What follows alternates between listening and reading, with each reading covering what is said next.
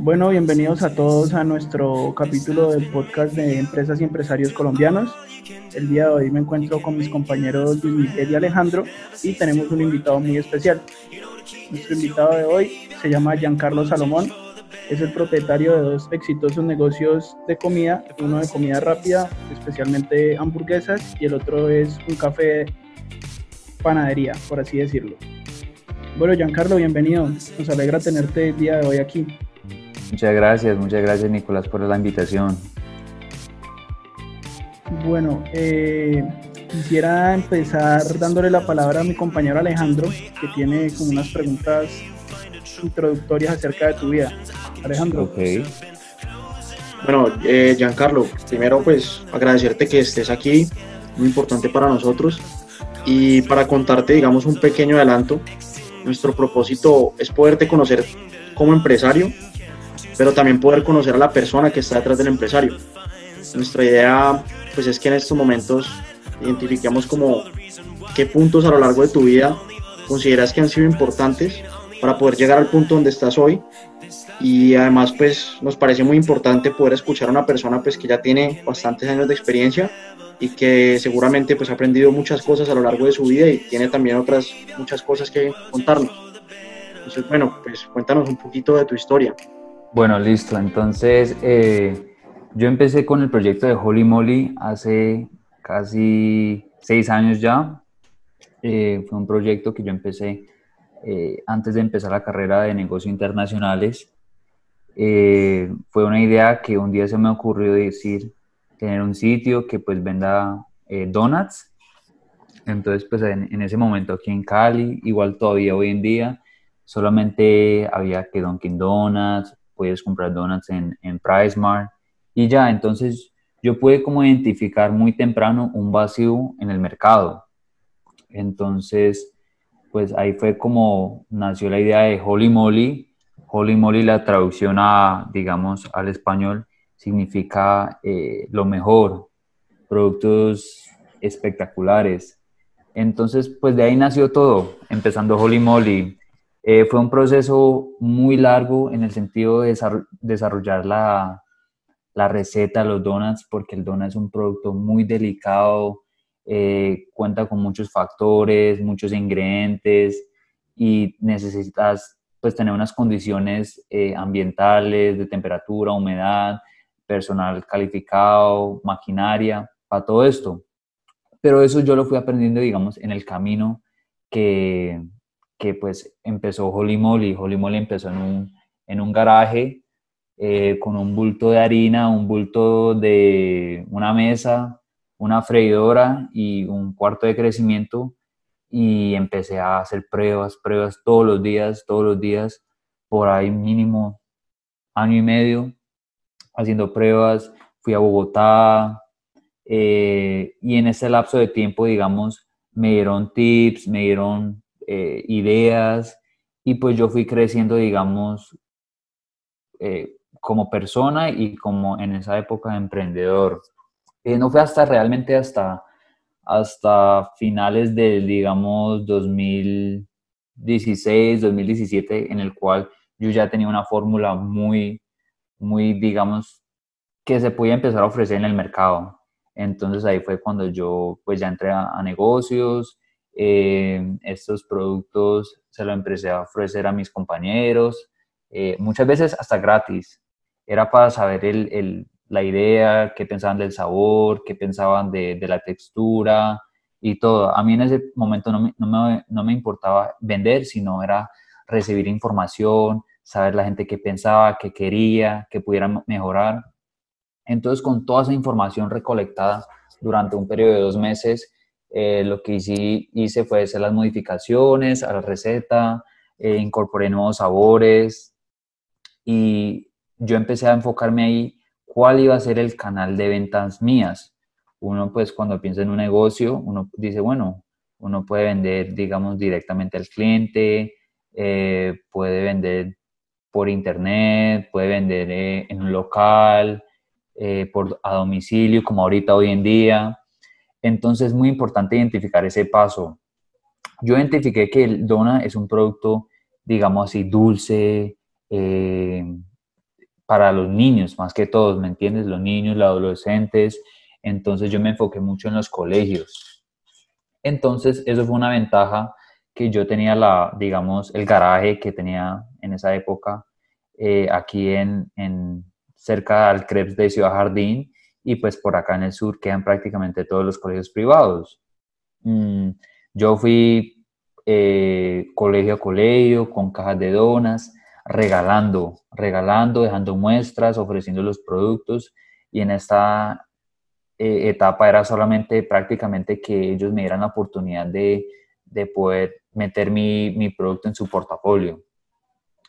Eh, poco a poco, digamos, después de un periodo de dos, tres meses, regalando donas, volviendo, llamando y todo, fue cuando varios colegios ya estaban empezando a, como a, sentir que era un producto bueno, calidad, eh, también como para ayudar a un emprendimiento, los colegios ayudan mucho eso, entonces digamos que el Dona empezó como a, a pegar y al punto más alto yo llegué a tener por ahí una docena de colegios produciendo 400 a 600 donuts por día, y, pero era un trabajo muy, muy difícil porque pues yo estaba en, estudiando negocios, tenía uno empleados, pero pues ya para hacer ese salto yo necesitaba más infraestructura, más dinero, más, más logística, unas condiciones que yo todavía no estaba preparado. Y pues yo nunca pensé que, que mi marca, pues digamos, Holy Moly se quedara nomás así como vender donuts pues, a los colegios, ¿no? Entonces fue cuando a mí se me ocurrió, eh, como a finales del 2018, abrir un, un punto de ventas.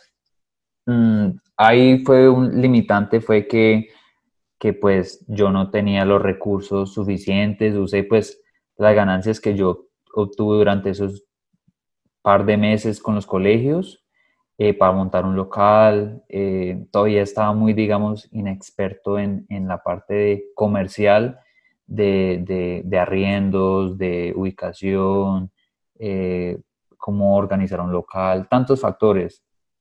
entonces, bueno, monté Holy Moly al final en, en San Fernando.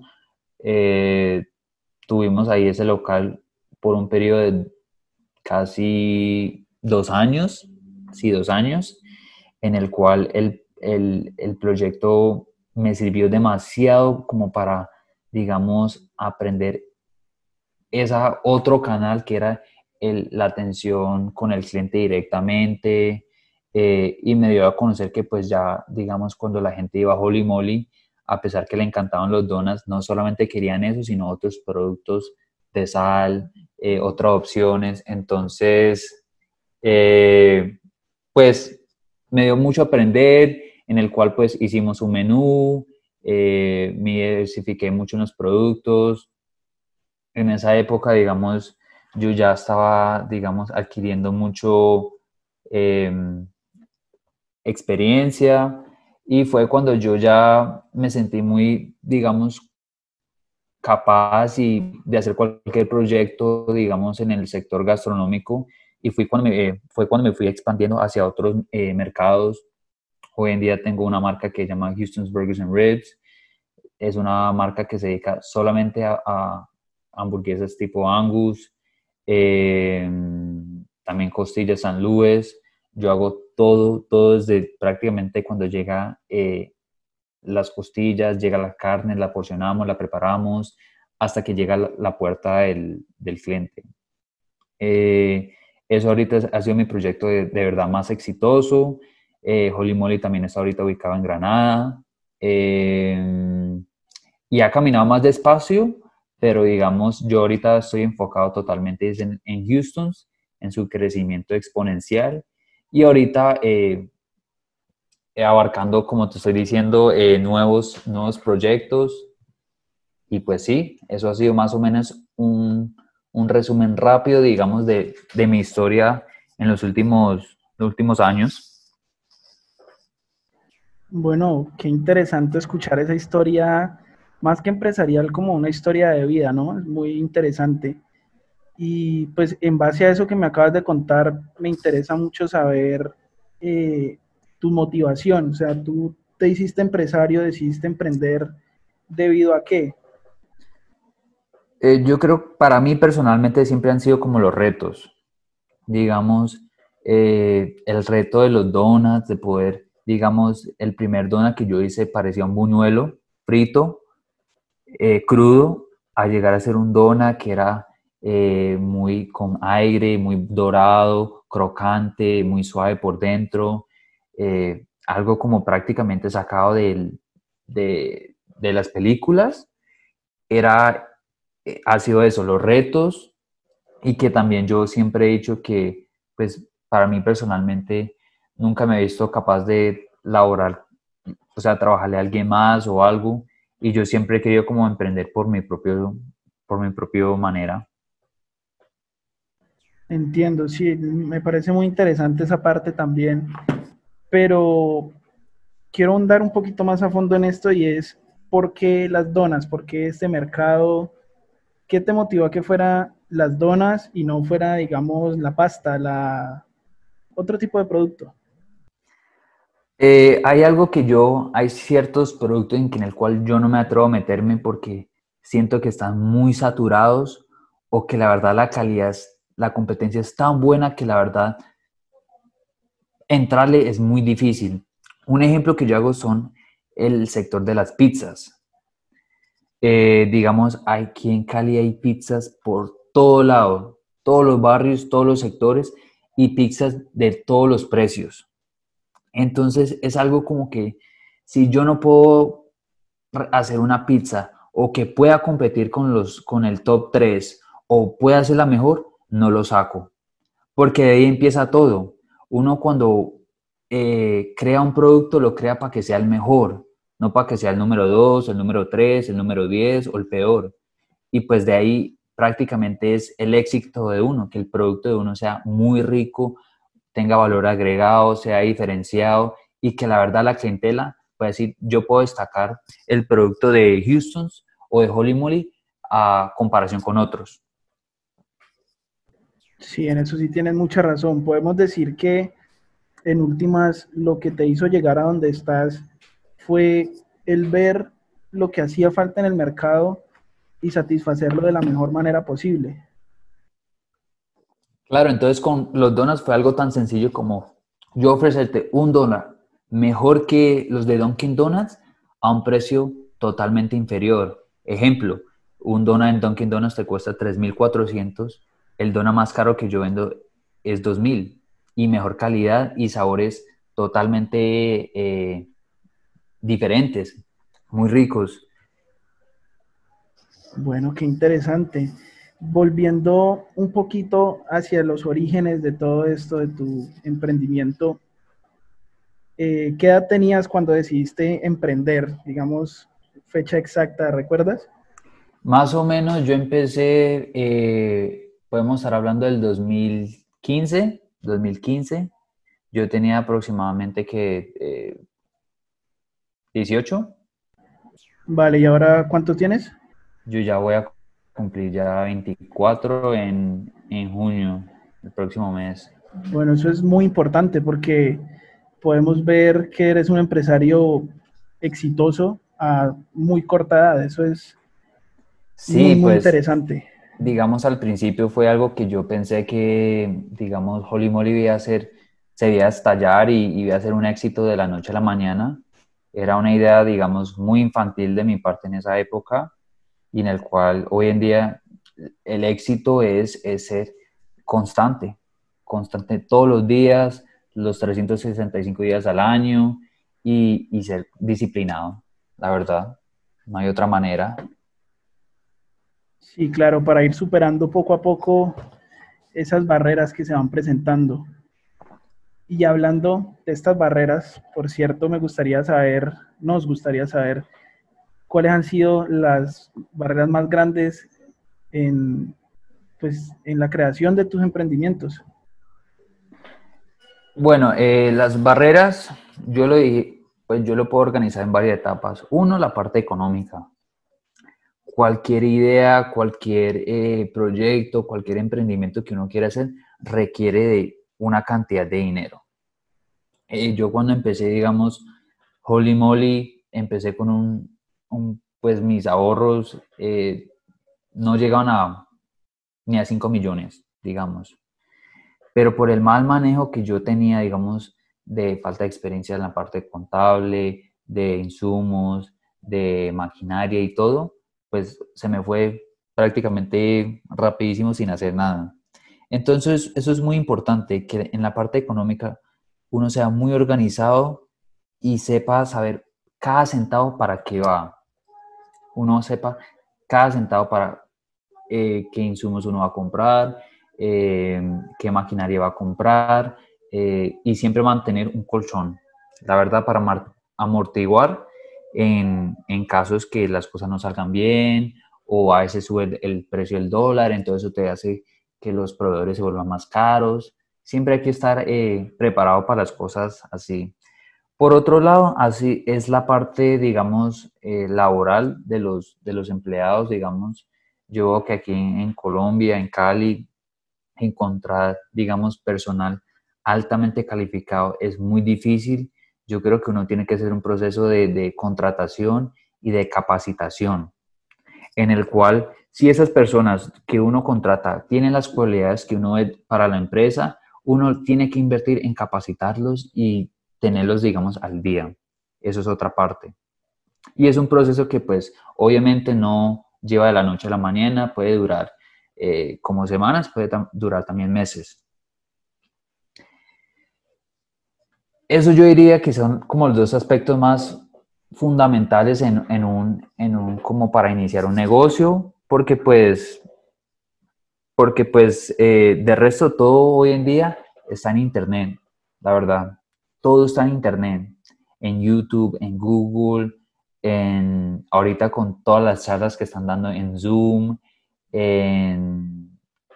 por todo lado, por Facebook, uno puede aprender demasiada información y, y, es muy fácil.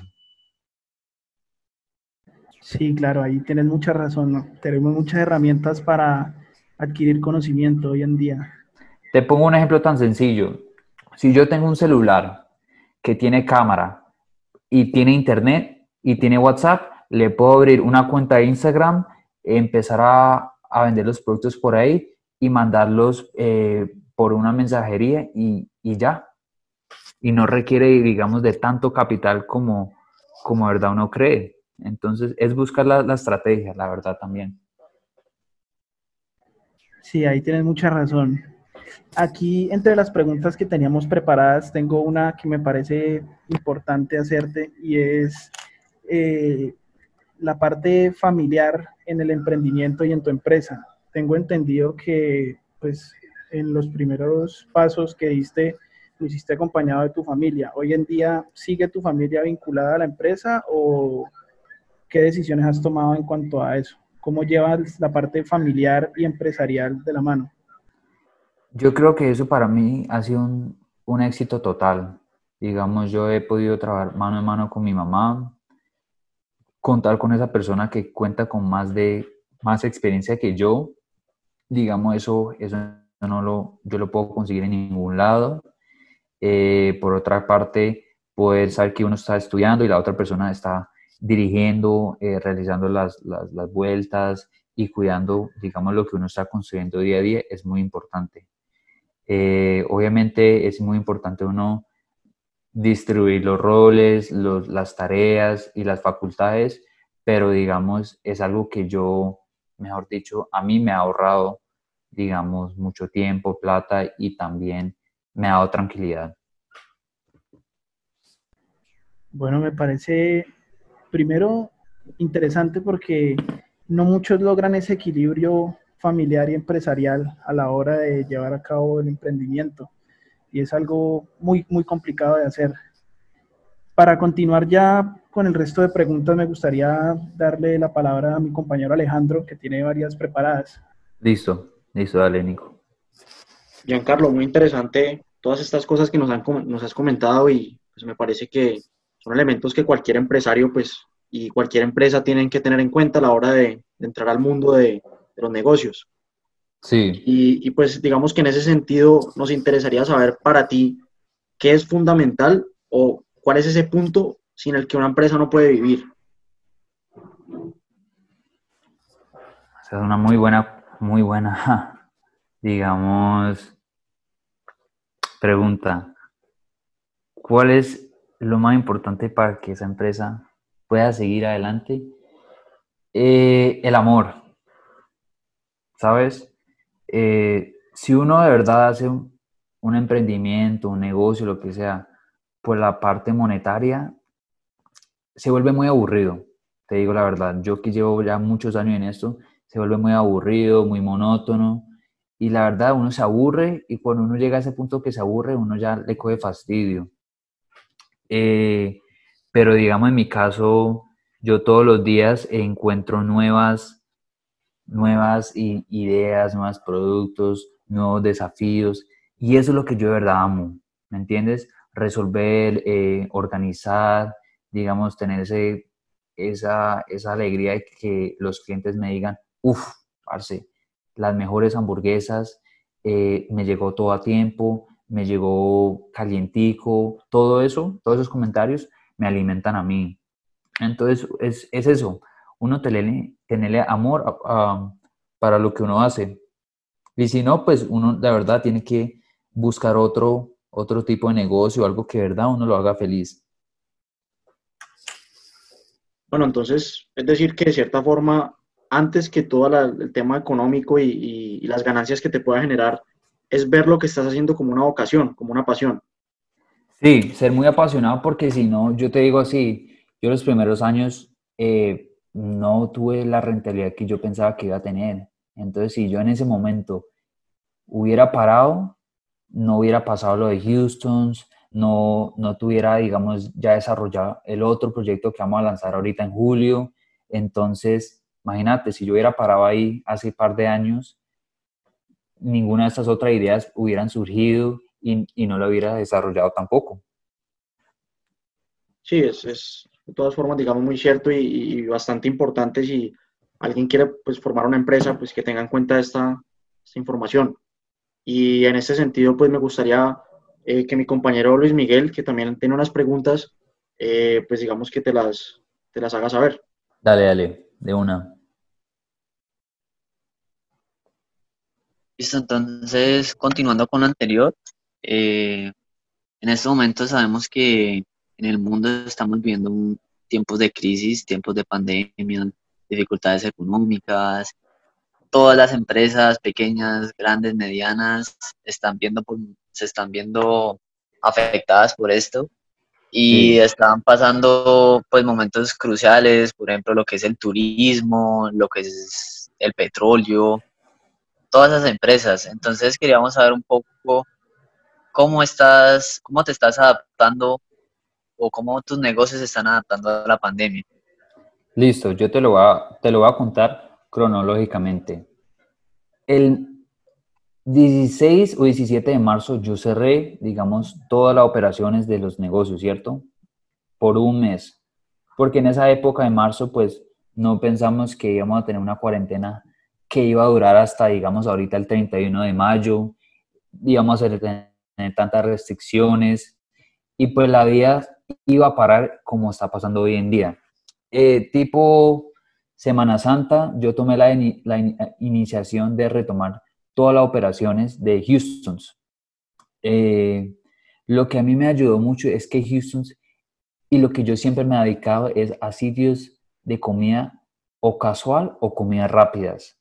Esto porque son sitios que siempre la gente va a buscar en tiempos de, de pandemia, en tiempos buenos, en tiempos regulares, porque son sitios que venden productos de alta calidad a un precio asequibles.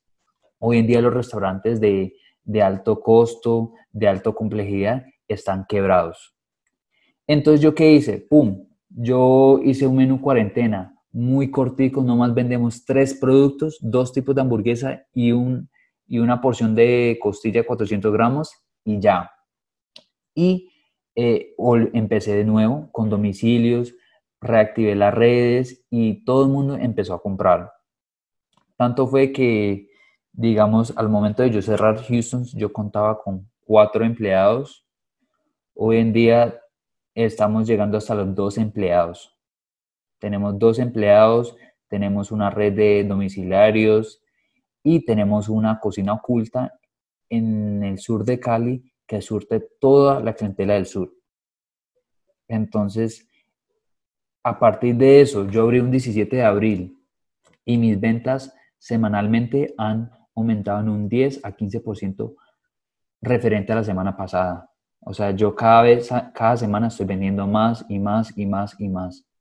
Entonces, eso me ha ayudado a mí poder contratar más personal, poder ofrecer mayor cobertura y mantener unas tarifas que totalmente eh, yo cobro por domicilio 4 mil pesos, sea donde vaya. Entonces, nadie, nadie puede competir con esos precios como, como los que yo tengo. Y es eso, porque Houston es un sitio en el cual elaboramos productos muy prácticos, hamburguesas, fácil de empacar, fácil de transportar y fácil de comer y que a la gente le gusta. Y es eso. Hemos, yo he estandarizado todos los procesos en Houston, los tiempos de cocción, los tiempos de preparación y todo. Que yo, si haces un pedido un jueves, te vas a ver lo mismo si te llega un domingo, te vas a ver lo mismo si lo pides en el norte, en el sur o lo que sea.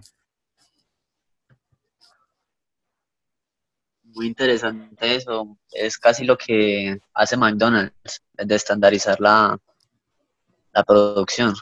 Sí, prácticamente estamos llegando a un punto en que yo estoy estandarizando, digamos, el tamaño de la hamburguesa, las rodajas, o sea, la preparación, cómo le pone la sal, la pimienta, la salsa y todo. Todo que se vuelva muy mecánico dentro de la cocina para así no haya, digamos, errores eh, o cosas que puedan afectar a la marca.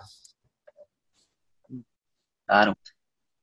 Eh, continuando con lo anterior, eh, tú de pronto, antes de que pasara todo este momento de crisis, ¿tuviste alguna visión, algún olfato, alguna manera de prevenir que esto iba a pasar y te alcanzaste a alistar ante la situación o te cogió todo de una y sobre la marcha te adaptaste? Digamos, yo, yo siempre Houston eh, lo he tenido en la parte, digamos, financiera muy saludable. O sea, somos una empresa muy sólida, muy saludable, en el sentido que no tenemos, no tenemos obligaciones financieras, no tenemos deudas y mantenemos los costos fijos muy bajitos. Y eso que nos ayuda a poder invertir en insumos al por mayor, a contratar personal, a hacer cualquier tipo de inversión a corto plazo que nos dé éxito.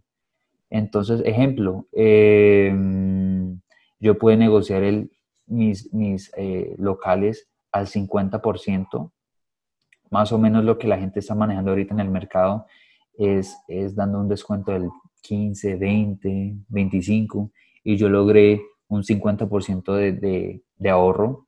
Entonces, todo eso a mí me ayuda, digamos, para todo. Y entonces con los mismos proveedores estoy negociando ya eh, los precios, eh, ellos me los traen, entonces esto es maximizando mi, mi, rentabilidad. Entonces, y la verdad, eso me dio la facilidad de, digamos, de un día para otro decir, volvemos a abrir. No tuvimos que pensarlo, eh, mirar, no, eso fue de un día para otro, yo organizé a todo el equipo, el equipo de mercado y empezamos. Ah, listo, muy chévere porque sabemos que eh, una de las mayores habilidades que debe tener un empresario es saberse adaptar al cambio y a sí, claro. lo que quiere el cliente.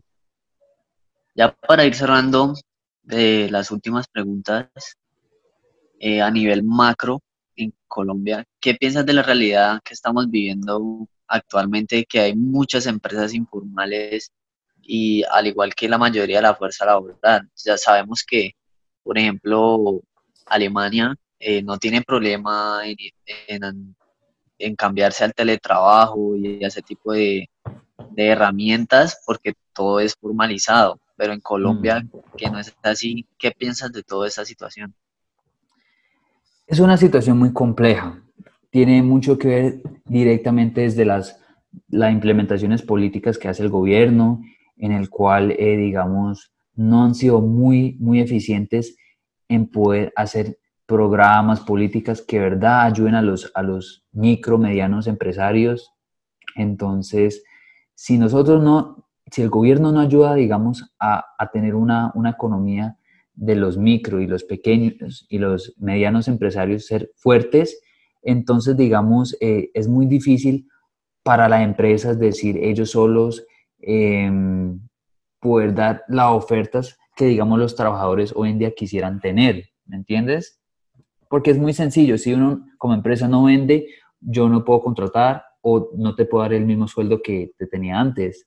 Entonces, eso es algo muy complejo en el cual si no, está, si no vendes, no puedes contratar y te toca tener, digamos, ese formato informal, ¿no? Que pues uno, uno no quisiera tener, pero pues uno se tiene que ajustar a, las, a las, condiciones eh, pues del mercado. Digamos, eso va directamente relacionado pues que Colombia es un país todavía en desarrollo, eh, es un país muy dependiente de recursos naturales, del petróleo, entonces pues eso hace que sea una economía muy débil, muy que un día puede ser bueno, un día puede ser malo, eh, muchas cosas. Mm, también tiene que ver que pues digamos el, el, talento humano aquí todavía está todavía desarrollándose, entonces pues uno no puede digamos exigir o pues o puede pagar algo que la persona todavía no está preparada para desempeñarse en eso. Entonces, es una temática que tiene que, ver con todos los sectores, eh, principalmente el gobierno, la parte empresarial y los, y los trabajadores.